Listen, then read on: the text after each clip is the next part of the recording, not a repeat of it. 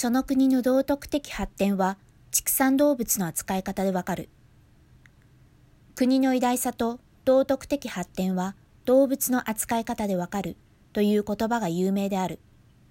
ガンジーが言ったか言わないかは出どころがはっきりしないが、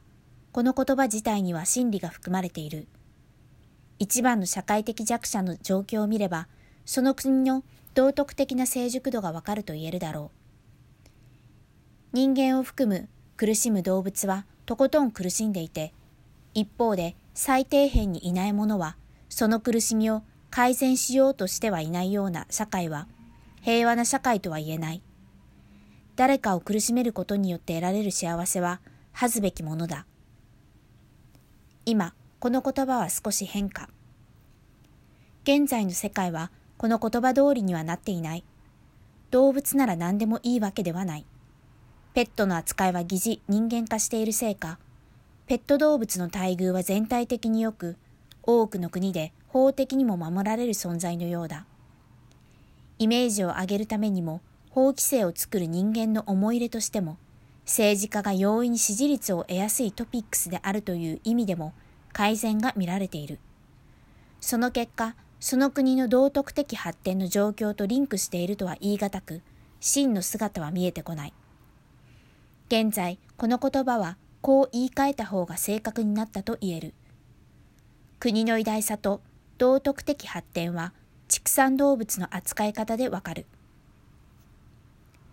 ワールドアニマルプロテクションが作っている動物保護指数の中で畜産動物の保護指数を見てみるとそれがよくわかる。最も濃い色が最低ランクの G。G ランクに並ぶ日本以外の他の国を見てみると、